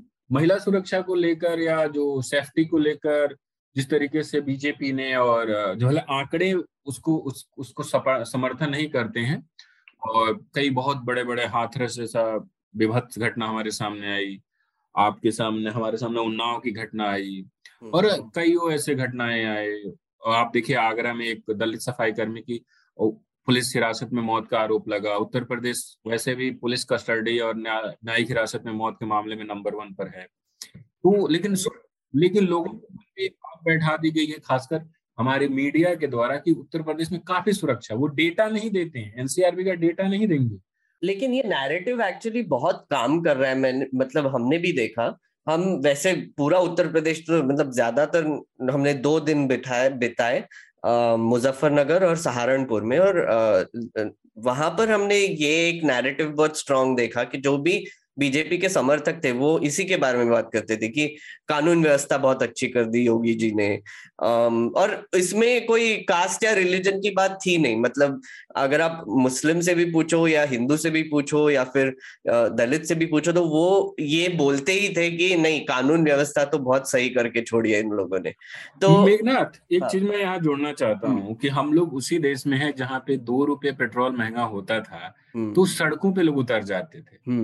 वही जगह है जहाँ सिलेंडर की कीमत बढ़ने पे लोग सड़कों पे उतर जाते थे और बहुत बड़े बड़े नेता ये सिलेंडर लेके सड़कों पे आते थे और मीडिया उसको पूरा कवरेज देता था, उस पे बात होती थी। रुपयों के गिरावट जब डॉलर के मुकाबले गिरता था तो प्रधानमंत्री, एक मशहूर बयान है ना कि प्रधानमंत्री कांग्रेस की साख जितनी नहीं गिरे उससे तेज रुपया गिर रहा है, कुछ ऐसा एक बयान था।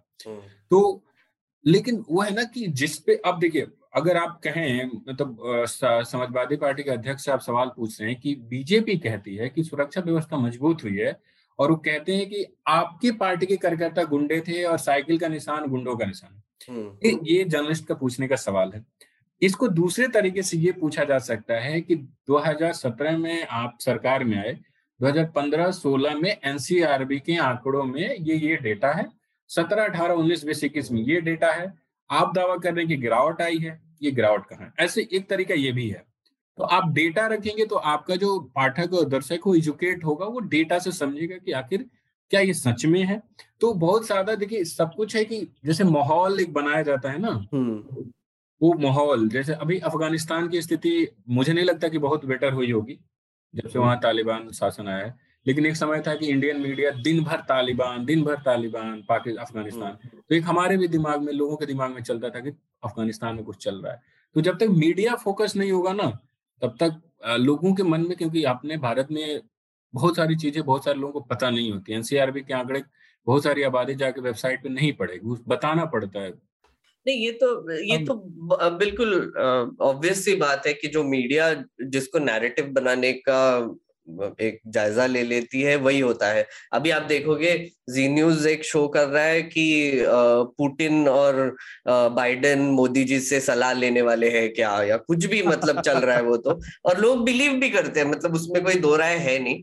मैं जल्दी से अश्विन की तरफ जाऊंगा। अश्विन, पंजाब के मुद्दे। एक मिनट यूपी पे मुझे एक चीज कहनी है। अच्छा, हाँ, देखिए, एक तो जो बसंत ने बात कही वो सही है, मुद्दे हैं, लेकिन उत्तर प्रदेश में खासतौर से हमने पिछले 5 सालों में देखा भाजपा की सरकार में कि विपक्ष जनता को सड़क पर नहीं दिखाई दिया। मुद्दे उठाते हैं, मुद्दे होते हैं, लेकिन विपक्ष के दलों की जिम्मेदारी होती है उनको जनता के बीच ले जाना, जनता को विश्वास दिलाना कि ये मुद्दे आपके लिए जरूरी हैं और इन पर आप वोट करें।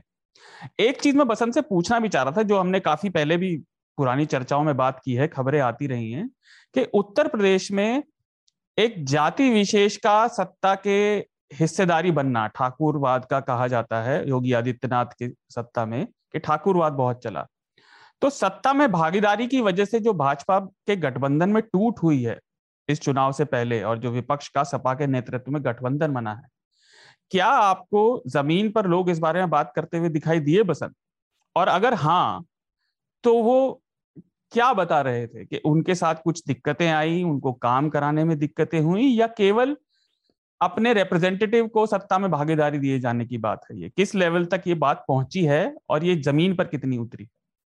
देखिए, मैं जिन इलाकों में था, तो जो दो तीन लोग बड़े दल छोटे राजभर हों या मौर्या हों, उनका जो पकड़ है वो पूर्वांचल है, चाहे गाजीपुर हो गया, मिर्जापुर हो गया, कौसाम्बी हो गया, उन इलाकों में। तो जिन इलाकों में मैं था वहाँ उनकी कोई खास पकड़ नहीं है, लेकिन हाँ, ये रिपोर्टिंग से थोड़ा हटकर अलग हो जाएगा। हम सबने देखा कि इसमें भी मीडिया नैरेटिव बहुत बढ़िया काम करता है कि जब अखिलेश यादव की सरकार थी या बसपा की सरकार थी, तब ये आंकड़े गिनाए जाते थे कि किस थाने में कौन सा HSO किस जाति का है, लेकिन अब इस पे बात नहीं होती है। ठीक है, तो इस पे बात इसलिए नहीं होती है क्योंकि आप नहीं चाहते कि लोग जाने कि किस तरीके की व्यक्ति का किसको कहाँ भर्ती किया जा रहा है, कैसे अधिकारियों का इस्तेमाल किया जा रहा है। और सुरक्षा की बात मेघनाथ कर रहे थे, तो आपको पता है कि उत्तर प्रदेश, शायद कुछ और राज्य होंगे, लेकिन उत्तर प्रदेश एक ऐसा राज्य है जहाँ IPS अधिकारी फरार है।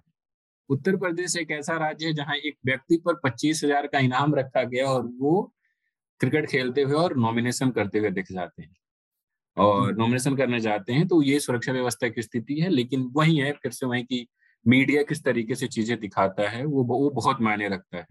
तो लोग इस बारे में इतना बात नहीं कर रहे थे। सर, मैं इस पर इसलिए जवाब नहीं दे सकता क्योंकि मैं जिन इलाकों में उस इलाकों में उस जाति धर्म विशेष की, मतलब देखिए, जिन इलाकों में मैं गया वहां पे अलग अलग कास्ट सिस्टम है और अलग अलग तरीके से, और मेरी एक हमेशा कोशिश रहती है कि मैं ग्राउंड पे कास्ट के हिसाब से रिपोर्टिंग ना करूं, मैं मुद्दों के हिसाब से रिपोर्टिंग करूं। मैं कास्ट भले ऑफ द रिकॉर्ड ऐसे लोगों से बातचीत में पूछ सकता हूं, लेकिन मैं जब खबर लिखता हूं तो मैं कास्ट और रिलीजन को थोड़ा साइड रख के जो मुद्दे हैं जिससे लोगों का, एक जैसे कोविड आया, उसने जाति नहीं देखी, सांड खेत में जात पूछ के नहीं जाते, बारिश होगी, ओलावृष्टि होगी, बरसात होगी, वो जात पूछ के नहीं होगी। इसलिए मैं भी रिपोर्ट करता हूँ तो थोड़ा बचता हूँ इन सब चीजों से। मेघनाथ, सांड से जुड़ी चीज, परसों शायद बाराबंकी में योगी आदित्यनाथ की रैली थी जहाँ लोगों ने वो छुट्टे सांड इकट्ठा करके रैली की जगह पर छोड़ दिए, तो ये भी चल रहा है वहां पर। ये बहुत बड़ा मुद्दा है, जैसे कि बसंत ने कहा कि आवारा पशुओं का जो मुद्दा है, हम एक्चुअली अश्विन की तरफ बढ़ते हैं। अश्विन, बड़े मुद्दे पंजाब के जल्दी से। जी, पंजाब में मतलब जैसा बाकी प्रदेशों में हुआ, जैसा बसंत ने बताया, यूपी में जाति व्यवस्था और धार्मिक धर्म के हिसाब से वोट होता है, वैसा पंजाब में ऐसा इतना कुछ होता नहीं है। वहाँ मुद्दों को लेकर वोटिंग होती है।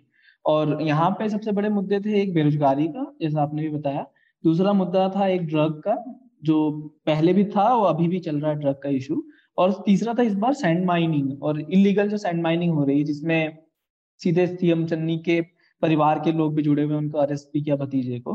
तो ये तीन मुद्दे हैं जिसको लेकर अपोजिशन और जनता दोनों लोग प्रेशर बनाए हुए हैं सरकार पे। अनएम्प्लॉयमेंट, जैसे बताया कि हर एक राज्य में सेम ही हालत है कि कहीं की सरकार रोजगार नहीं दे पा रही युवाओं को। पंजाब में इसलिए इम्पोर्टेंट हो जाता है क्योंकि 2017 में अमरिंदर सरकार ने वादा किया था, हर घर रोजगार का वादा, तो बहुत बड़ी योजना थी, बहुत बड़ा वादा था, तो लोगों ने विश्वास किया, लेकिन अभी लोगों के पास रोजगार नहीं है। वहां पे कोविड हुआ, कोविड के कारण बहुत सारी नौकरियां चली गई, सरकारी नौकरियां वहां निकली थी, पुलिस की 26,000 भर्तियां, लेकिन वो भर्तियां ही नहीं पूरी हो पाई। उसमें भी लोगों ने कहा कि जो भर्तियां होती है उसमें घूस देना पड़ता है, जो घूस देता है उसकी नौकरी लग जाती है। तो बेरोजगारी जो पूरे प्रदेश में, मतलब क्या हर एक राज्य में बोलूं मैं, बेरोजगारी की सेम हालत है। आप कहीं पे भी चले जाइए, बेरोजगारी आपको हर जगह मिलेगी। और उसके कई कारण, मतलब एजुकेशन भी हो सकता है, सरकारें समय में भर्तियां नहीं करती हैं, भ्रष्टाचार, कई कारण है। बट एक मेन रीजन यही है कि सरकार कितने लोगों को नौकरी देगी, ये भी एक एक्चुअली बड़ा रीजन है ही, क्योंकि जैसे आनंद ने भी कहा था हमारे पिछले चर्चा में कि अनएम्प्लॉयमेंट एक ऐसा मुद्दा है जो एक सॉर्ट ऑफ बढ़ा चढ़ा के भी बोलते हैं लोग, क्योंकि सेल्फ एम्प्लॉयड होते हैं या फिर कोई छोटा सा एक दुकान में काम करते होते हैं एक्सेट्रा, बट वो खुद को फिर भी अनएम्प्लॉयड ही कहते हैं, क्योंकि उनको गवर्नमेंट जॉब क्यों चाहिए? क्योंकि स्टेबिलिटी चाहिए उनको, एक सिक्योरिटी चाहिए कि कोई भी आपदा आ जाए, कोई भी आ जाए, एटलीस्ट जॉब ना चले जाए। लेकिन अभी जो करंटली वो एम्प्लॉयमेंट कर रहे हैं या फिर जॉब्स में काम कर रहे हैं जहां से भी आमदनी आ रही है, वो बहुत सीजनल होता है या फिर परमानेंट नहीं होता है। तो वो एक बड़ा मुद्दा है स्टेबिलिटी का। तो मेघनाथ, एक चीज मैं बस जोड़ना चाहता हूँ कि सॉरी अश्विन, की ये परसेप्शन बनाया जा रहा है कि सरकार कितनों को काम देगी। आप बिहार में देखिए कि हर विभाग में लाखों पद खाली पड़े हुए हैं। भारत सरकार में खुद, मुझे अगर मैं करेक्ट हूं तो पिछले दिनों एक डेटा आया था कि करीब 8 लाख पद खाली है। हर राज्य सरकार में आंकड़े पद खाली हैं, शिक्षकों की भर्तियां खाली हैं। आप उन पदों को तो भर दीजिए। आप सरकारी प्राइवेट नौकरी में भी, जैसे बिहार का मैं रहने वाला हूँ, अगर वहां पत्रकारिता की स्थिति बेहतर हो, काम करने की आजादी हो, मैं क्यों नहीं अपने प्रदेश जाना चाहूंगा। ये बिल्कुल सही कहा बसंत आपने, लेकिन मैं थोड़ा सा इसको फिलोसॉफिकल भी हो जाएगा इसलिए मैं ज्यादा नहीं बोलूंगा इस पर। लेकिन मेरा तो एक बिलीफ सिस्टम है कि गवर्नमेंट बहुत इनएफिशिएंट होती है बाय डिफॉल्ट, और वहां पर जो भी लोग काम करते हैं वो कम ही होने चाहिए। मुझे छोटे गवर्नमेंट ज्यादा पसंद है बड़े गवर्नमेंट से। तो सरकार पे डिपेंडेंट होना इतना अच्छा भी नहीं होता है, मतलब ये मेरा निजी ओपिनियन है। हर घर सरकारी नौकरी बहुत बड़ी बात हो जाती है, मतलब पॉसिबल नहीं है कि हर घर सरकारी नौकरी दे दें एक आदमी को, तो वो पॉसिबल नहीं है। एक पॉइंट इससे जुड़ा हुआ, मेघनाथ आपकी बात मूलतः सही है, जैसे आपने कहा फिलोसॉफिकल, लेकिन एक पॉइंट ऑफ डिफरेंस, जनसंख्या के हिसाब से सरकार डिसाइड करती है कि हमें इस डिपार्टमेंट में इतने लोग चाहिए। उदाहरण के लिए उत्तर प्रदेश में पुलिस विभाग में 1 लाख से ऊपर आई थिंक वैकेंसी पड़ी है, खाली जगह, उन्हें भरा नहीं जा रहा। उन्हें भरने के लिए जो परीक्षाएं होती हैं वो लटक जाती हैं, स्टाफ सिलेक्शन कमीशन की परीक्षाएं बार बार कैंसिल होती हैं, पेपर आउट होते हैं। तो जनता और खासतौर से युवा इस चीज से परेशान है कि कम से कम आप उन जगहों को तो भरिए, और उनके सालों साल उसकी तैयारी और उस नौकरी की आस में, अपॉइंटमेंट की, ज्वाइनिंग मिलने की आस में निकल जाते हैं। बेरोजगारी यहाँ पर भी एक मुद्दा बनता है। सेम रेलवे का आप देख लीजिए, सीओडी ग्रुप में 4 लाख, मुझे अच्छे से याद नहीं, लेकिन 2 लाख 4 लाख वैकेंसीज 2019 में निकाली गई थी। उसमें करीब 2 करोड़ युवाओं ने रोजगार मतलब आवेदन किया था। आज तक भर्ती पूरी नहीं हो पाई है, जिसके लिए हर दिन प्रोटेस्ट होता है। और अश्विन, मुझे लगता है कि वो चुनाव से जस्ट पहले आई थी, जस्ट पहले 6 महीने पहले था कि हम लोग भर्ती करेंगे, 2 लाख 4 लाख भर्तियां करेंगे। 2 करोड़ से ज्यादा लोगों ने आवेदन किया है। सरकारी विभागों में है बहुत जगह, लेकिन वो ये सरकार करती नहीं है, जो मतलब हर घर नौकरी वाली बात नहीं है। बात यह है कि वो जितनी वैकेंसीज हैं, कम से कम वो तो आप उसको फिल तो करिए। वो सही है, मतलब मैं मतलब उस पे कोई अलग राय नहीं रखता कि जो वैकेंसीज निकाली है उसको तो फिल करना ही चाहिए, और वो तो इनएफिशिएंसी की तरफ ही जाता है ना। मैं वही कह रहा था कि गवर्नमेंट अगर चाहे भी तो वो इतनी इनएफिशिएंट है कि वो फिल नहीं कर पा रही है। तो बट मैं आगे बढ़ना चाहता हूँ, समय खत्म हो रहा है। प्रतीक, जल्दी से हमें बता दीजिए कि गोवा में क्या क्या मुद्दे हैं, और फिर हम recommendations की तरफ बढ़े। गोवा में जो अभी इस वक्त मेरे को ये लगा कि भाई, तो एम्प्लॉयमेंट का मुद्दा है, ऊपर से ये रीजनल आइडेंटिटी का मुद्दा है, और करप्शन का मुद्दा है। एंटी इनकम्बेंसी बीजेपी के खिलाफ इसीलिए है कि ये जो मतलब इतना उनका जो PWD स्कैम हुआ, उसके बाद फिर वो विश्वित राणे जो उन्हीं के गाँव के, मतलब उन्हीं कॉन्स्टिट्यूंसी के लोगों को ही जो हेल्थ विभाग है, मतलब स्वास्थ्य विभाग है, उसमें उनको नौकरी मिल रही है। तो ये सब चीजें हैं जो तीन मतलब प्राइमरी, आप लोगों को लगता है कि इन मुद्दों पे लोगों का ज्यादा फोकस है। लेकिन जैसे भी हम पहले बात कर चुके हैं कि गोवा पॉलिटिक्स या बाकी स्टेट की भी वही है कि रिजल्ट आने के बाद, जैसे बसंत ने एक बार बहुत सही कि लोग ये सब मुद्दे को देख के वो रखते हैं, लेकिन जैसे वोटिंग जब होती है वो एक अलग चीज हो जाती है, इन मुद्दों पर वोट नहीं करते। हाँ, हम रिकमेंडेशन पे चले मेघनाथ, उससे पहले आपसे भी सवाल, और सबसे एक एक करके। हमने चुनावों की बात कर रहे हैं, उसका एक बहुत बड़ा हिस्सा होते हैं राजनीतिक दल। तो आपने उत्तराखंड में, और अश्विन ने पंजाब में, प्रतीक ने गोवा में देखा होगा कि राजनीतिक दलों में आपस में अंतर कलह बहुत चल रही है, और पार्टियों में MLAs का स्विच करना। पहले आप बताइए, आपने उत्तराखंड में एक बहुत इंटरेस्टिंग इंटरव्यू भी किया था मनीषा के साथ, वो बाबा जी का, धर्म संसद वालों का, उसके बारे में भी कुछ बताइए कि आपको कैसा लगा उनसे मिलकर। मिसाइलें भेजने की वो बात कर रहे थे। आनंद स्वरूप। मेघनाथ, मैं आपसे एक सवाल जोड़ दूंगा क्योंकि मैं बाबा से मिल चुका हूँ।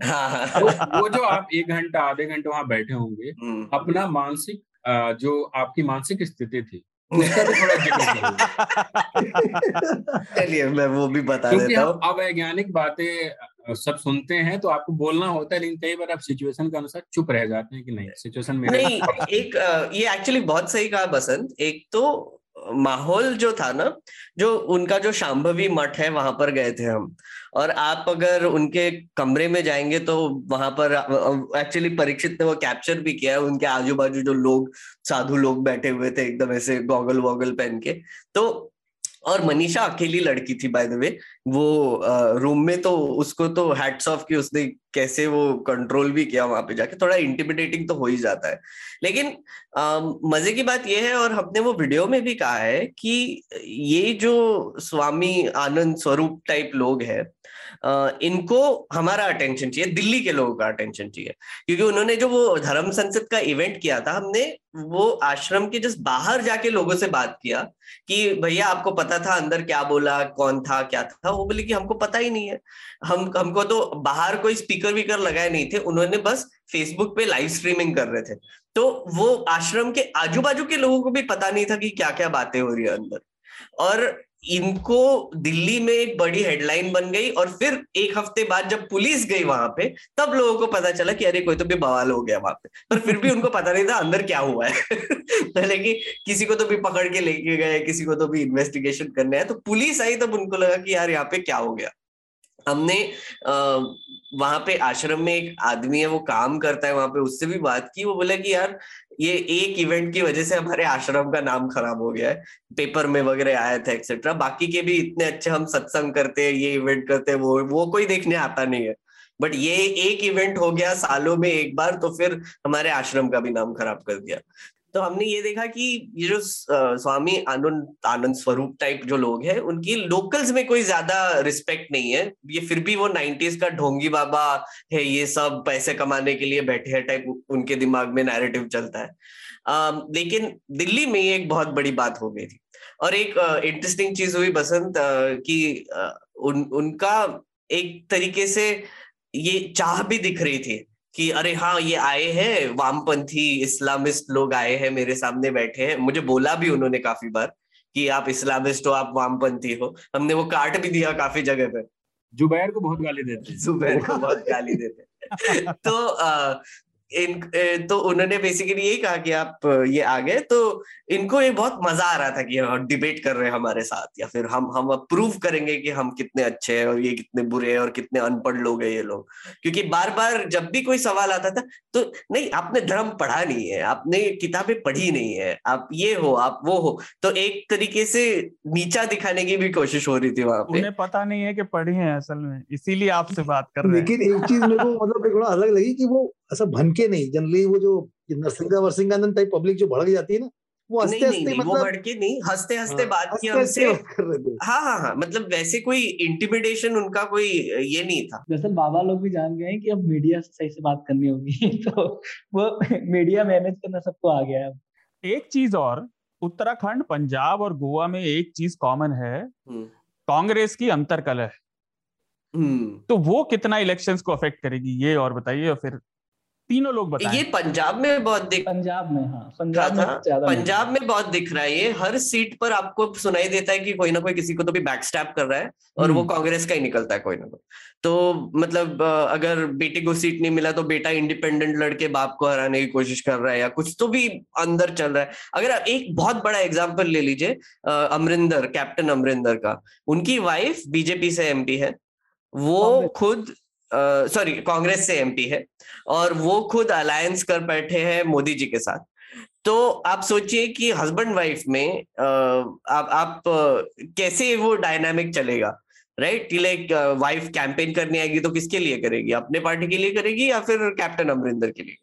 एक बात और पूछना था देखो, मेघनाथ और अश्विन आप दोनों पंजाब गए थे, तो ये राम रहीम वाले का सीन क्या चल रहा है ये, मतलब ओ डेरा। हाँ तो अश्विन कुछ है इस पे ऐड करना? हाँ। मैं बोल दूंगा नहीं तो। देखिए मेन है ना कांग्रेस की जो पॉलिटिक्स, अपने वो और डेरा दोनों बहुत इंटरेस्टिंग है पंजाब में खासकर।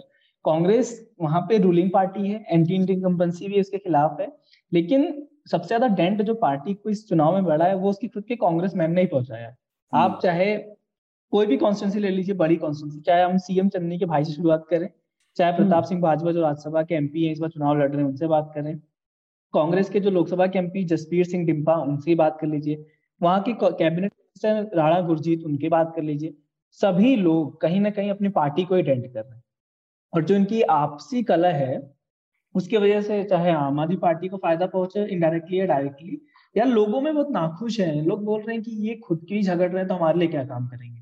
तो मुझे लगता है कि कांग्रेस पार्टी अगर इस बार जो उसको इलेक्शंस में लॉस होता है उसके लिए उसको पार्टी के अंदरूनी इंटरनल पॉलिटिक्स होगा, क्योंकि अंदरूनी ये इतना लड़ रहे हैं एक दूसरे से, पार्टी ऑपोजिशन से तो लड़ ही नहीं पा रही, आपस में लड़ रही है। तो सिद्धू कोई अंडरकवर तो नहीं है? सिद्धू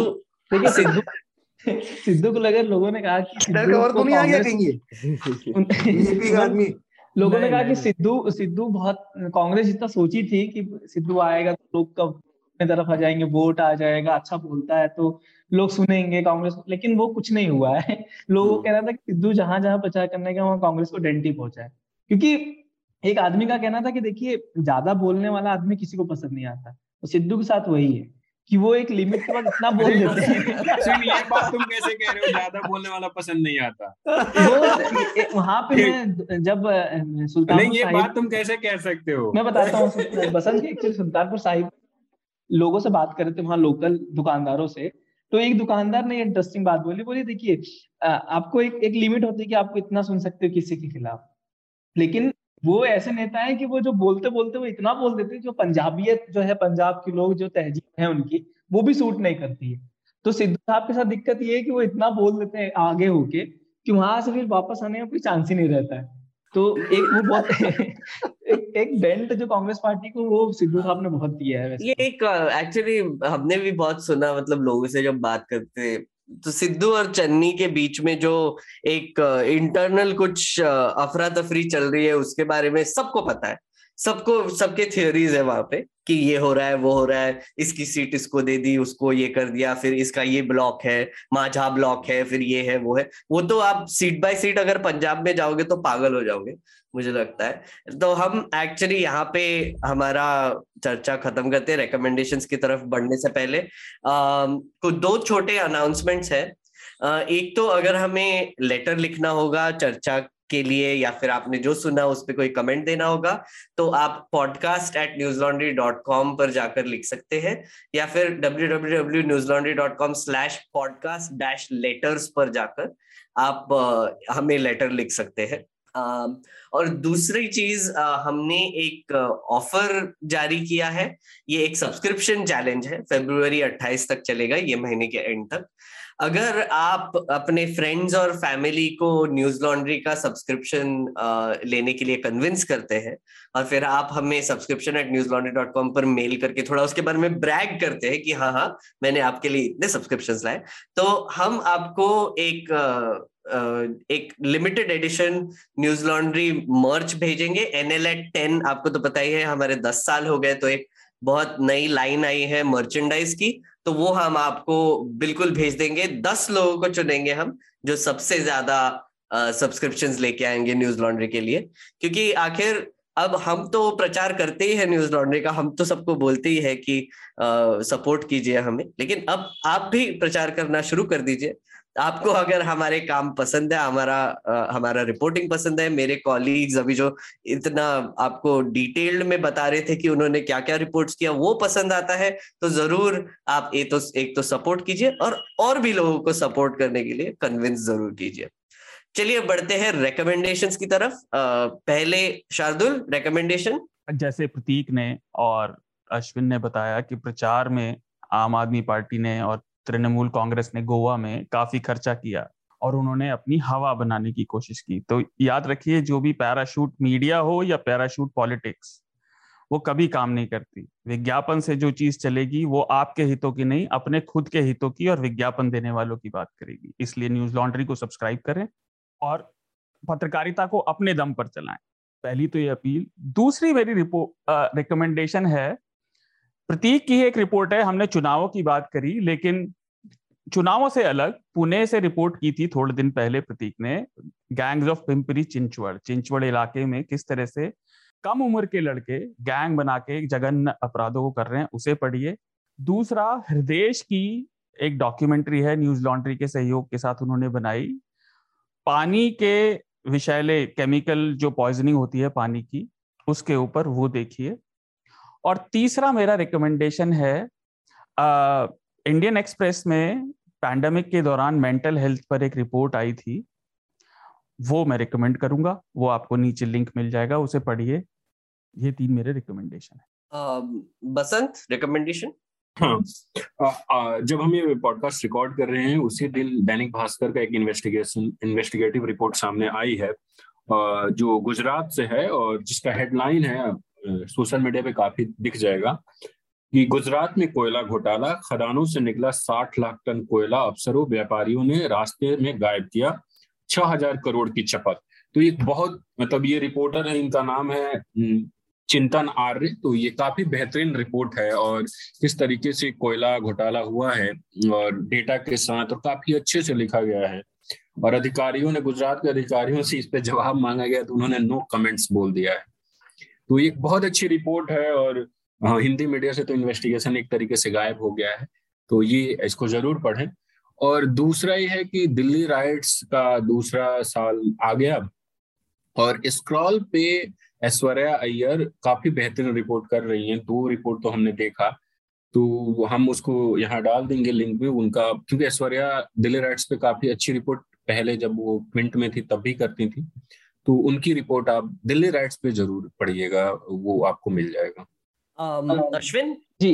सो मेघनाथ, मेरा 2 रिकमेंडेशन है। एक तो न्यूज लॉन्ड्री की बसंत कुमार की एक रिपोर्ट है कि जो उन्होंने बुंदेलखंड से की है, इसमें सीएम योगी के दावों की उन्होंने पड़ताल की, कैसे सीएम योगी ने कहा कि कोई भी किसान की मौत नहीं हुई है, और उन्होंने जाके वहां पे देखा, पता चला कि आत्महत्या किसानों ने की है, चाहे खाद की समस्या हो, चाहे बेसमय मौसम की वजह से जो फसलें बर्बाद हुई उसकी वजह से। तो एक वो रिपोर्ट पढ़ी जाए, न्यूज लॉन्ड्री हिंदी पे आपको मिल जाएगी। दूसरा, एक टीवी एक सीरीज है नेटफ्लिक्स पे, ये काली काली आंखें, मैंने RWO में भी रेकमेंड किया था, यहाँ पे भी रेकमेंड कर रहा हूँ, काफी अच्छी सीरीज है, देखना चाहिए इसको। प्रतीक? मतलब मेरा रिकमेंडेशन है एक द क्विक करके एक वेब सीरीज है स्वीडिश, जो अमेजॉन प्राइम पे है, काफी बेहतरीन, वो देखना चाहिए हम सबको। और उसमें मतलब बेसिकली कैसे बताया कि कैसे एक आदमी को सीरियल किलर बनाया जाता है, मतलब झूठा आरोपों में उसको सीरियल बुला के, वो एक इसमें रहता है, मतलब असाइलम टाइप जगह रहता है, और कैसे एक जर्नलिस्ट ये साबित करता है कि इस बंदे को झूठा फंसाया है। तो काफी मतलब बहुत, ये ट्रू स्टोरी है, स्वीडन में हुआ था ये, और इसको देखना चाहिए। स्वीडिश में है वो, पर सबटाइटल्स रहते ही हैं, काफी जबरदस्त है। मेरा रिकमेंडेशन ये। मेरे रिकमेंडेशंस कुछ थोड़े से एक्चुअली आपने ही दे दिए हैं, लेकिन मैं, अगर आपको उत्तर प्रदेश के चुनाव के बारे में कुछ और इन्फॉर्मेशन चाहिए होगी तो मैं जरूर रेकमेंड करूंगा, सौरभ ललन टॉप का बहुत अच्छा काम कर रहा है वहां पे, एक चुनावी यात्रा में वो कुछ 1.5-2 घंटे की बातचीत करता है लोगों के साथ, कोई चौराहे पे बैठ के या कहीं पे, मैं वो रेकमेंड करूंगा। उसमें बहुत सारी ऐसी चीजें बाहर निकल के आती है जो आप सोच भी नहीं सकते रैंडम बातों में। और दूसरा मैं रेकमेंड करूंगा हमारा ही, हमने जो मेंशन किया धर्म संसद वाला, जो एक रिपोर्ट है मैंने और मनीषा ने और परीक्षित ने किया वहां पे जाके हरिद्वार में, तो वो जरूर देखिए। और तीसरा रेकमेंडेशन है स्नो पियर्सर का नया सीजन आ गया है, मैंने पहले भी ये रेकमेंडेशन किया था पर अब नया सीजन आ गया है, वो भी देखिए। थोड़ा सा उसका क्वालिटी कम हो गया है सीरीज का, पर फिर भी मैं देख रहा हूँ। और एक फाइनल रिकमेंडेशन, मैं, अतुल, मनीषा, परीक्षित और लिपि, 5 हम एक चुनावी यात्रा पर निकले हैं जिसका नाम है अनदर इलेक्शन शो। ये हमारा नया शो है, आपने देखा ही होगा। न्यूसेंस टिप्पणी और संसद वॉच अभी स्थगित कर दिया गया है क्योंकि हम 5 लोग अलग अलग स्टेट्स में जा रहे हैं, तो वहां से आप जरूर रिपोर्ट्स देखिए। हम एक मॉर्निंग शो करते हैं जब भी हम कहीं जाते हैं, तो एक सुबह सुबह एक बैठ के एक एक्सपर्ट के साथ या लोगों के साथ बैठ के हम मुद्दों के बारे में और इलेक्शंस के बारे में बातें करते हैं, वो जरूर देखिए। काफी आपको एक लोकल न्यूआंसेस के बारे में पता चलेगा और जो नेशनल मीडिया में जो काफी बातें नहीं होती वो चीजों के बारे में आपको काफी पता चलेगा और सीखने को भी मिलेगा। तो वो जरूर देखिए मॉर्निंग शो। और हमारा एक यूट्यूब पे सेपरेट प्लेलिस्ट भी है, तो हम एक डिस्क्रिप्शन में भी इंक्लूड कर देंगे, तो जरूर देखिए अनदर इलेक्शन शो। और चर्चा सुनने के लिए शुक्रिया। शार्दुल, कोई आखिरी कमेंट? एक छोटा सा, कि बहुत से लोग मुझसे भी और आप सबसे भी कहते होंगे कि उन्हें पॉलिटिक्स में, राजनीति में कोई इंटरेस्ट नहीं है, पर आप जितनी भी ये वेब सीरीज और मूवीज देखते हैं, राजनीति में जो चल रहा है वो उससे कहीं ज्यादा इंटरेस्टिंग और इंट्रीगिंग है, रोचक है। जो आपस में लड़ाइयां चल रही हैं, चाहे वो सीट के लिए लड़ाई हो, जैसे बताया एक सीट पे मियां बीवी आपस में लड़ रहे हैं या अलग अलग पार्टियों के लिए हैं, तो फॉलो करिए, क्योंकि पॉलिटिक्स आपकी लाइफ की हर चीज को अफेक्ट करती है। जरूर फॉलो करिए न्यूज लॉन्ड्री का भी चुनावी कवरेज और बाकी भी। बिल्कुल, शुक्रिया अश्विन, शुक्रिया बसंत, शुक्रिया प्रतीक और शुक्रिया शार्दुल। शुक्रिया, bye bye, thank you, bye bye. Newslaundry के सभी पॉडकास्ट टिचर, iTunes और दूसरे पॉडकास्ट प्लेटफॉर्म पे उपलब्ध हैं। खबरों को विज्ञापन के दबाव से आजाद रखें, न्यूज लॉन्ड्री को सब्सक्राइब करें।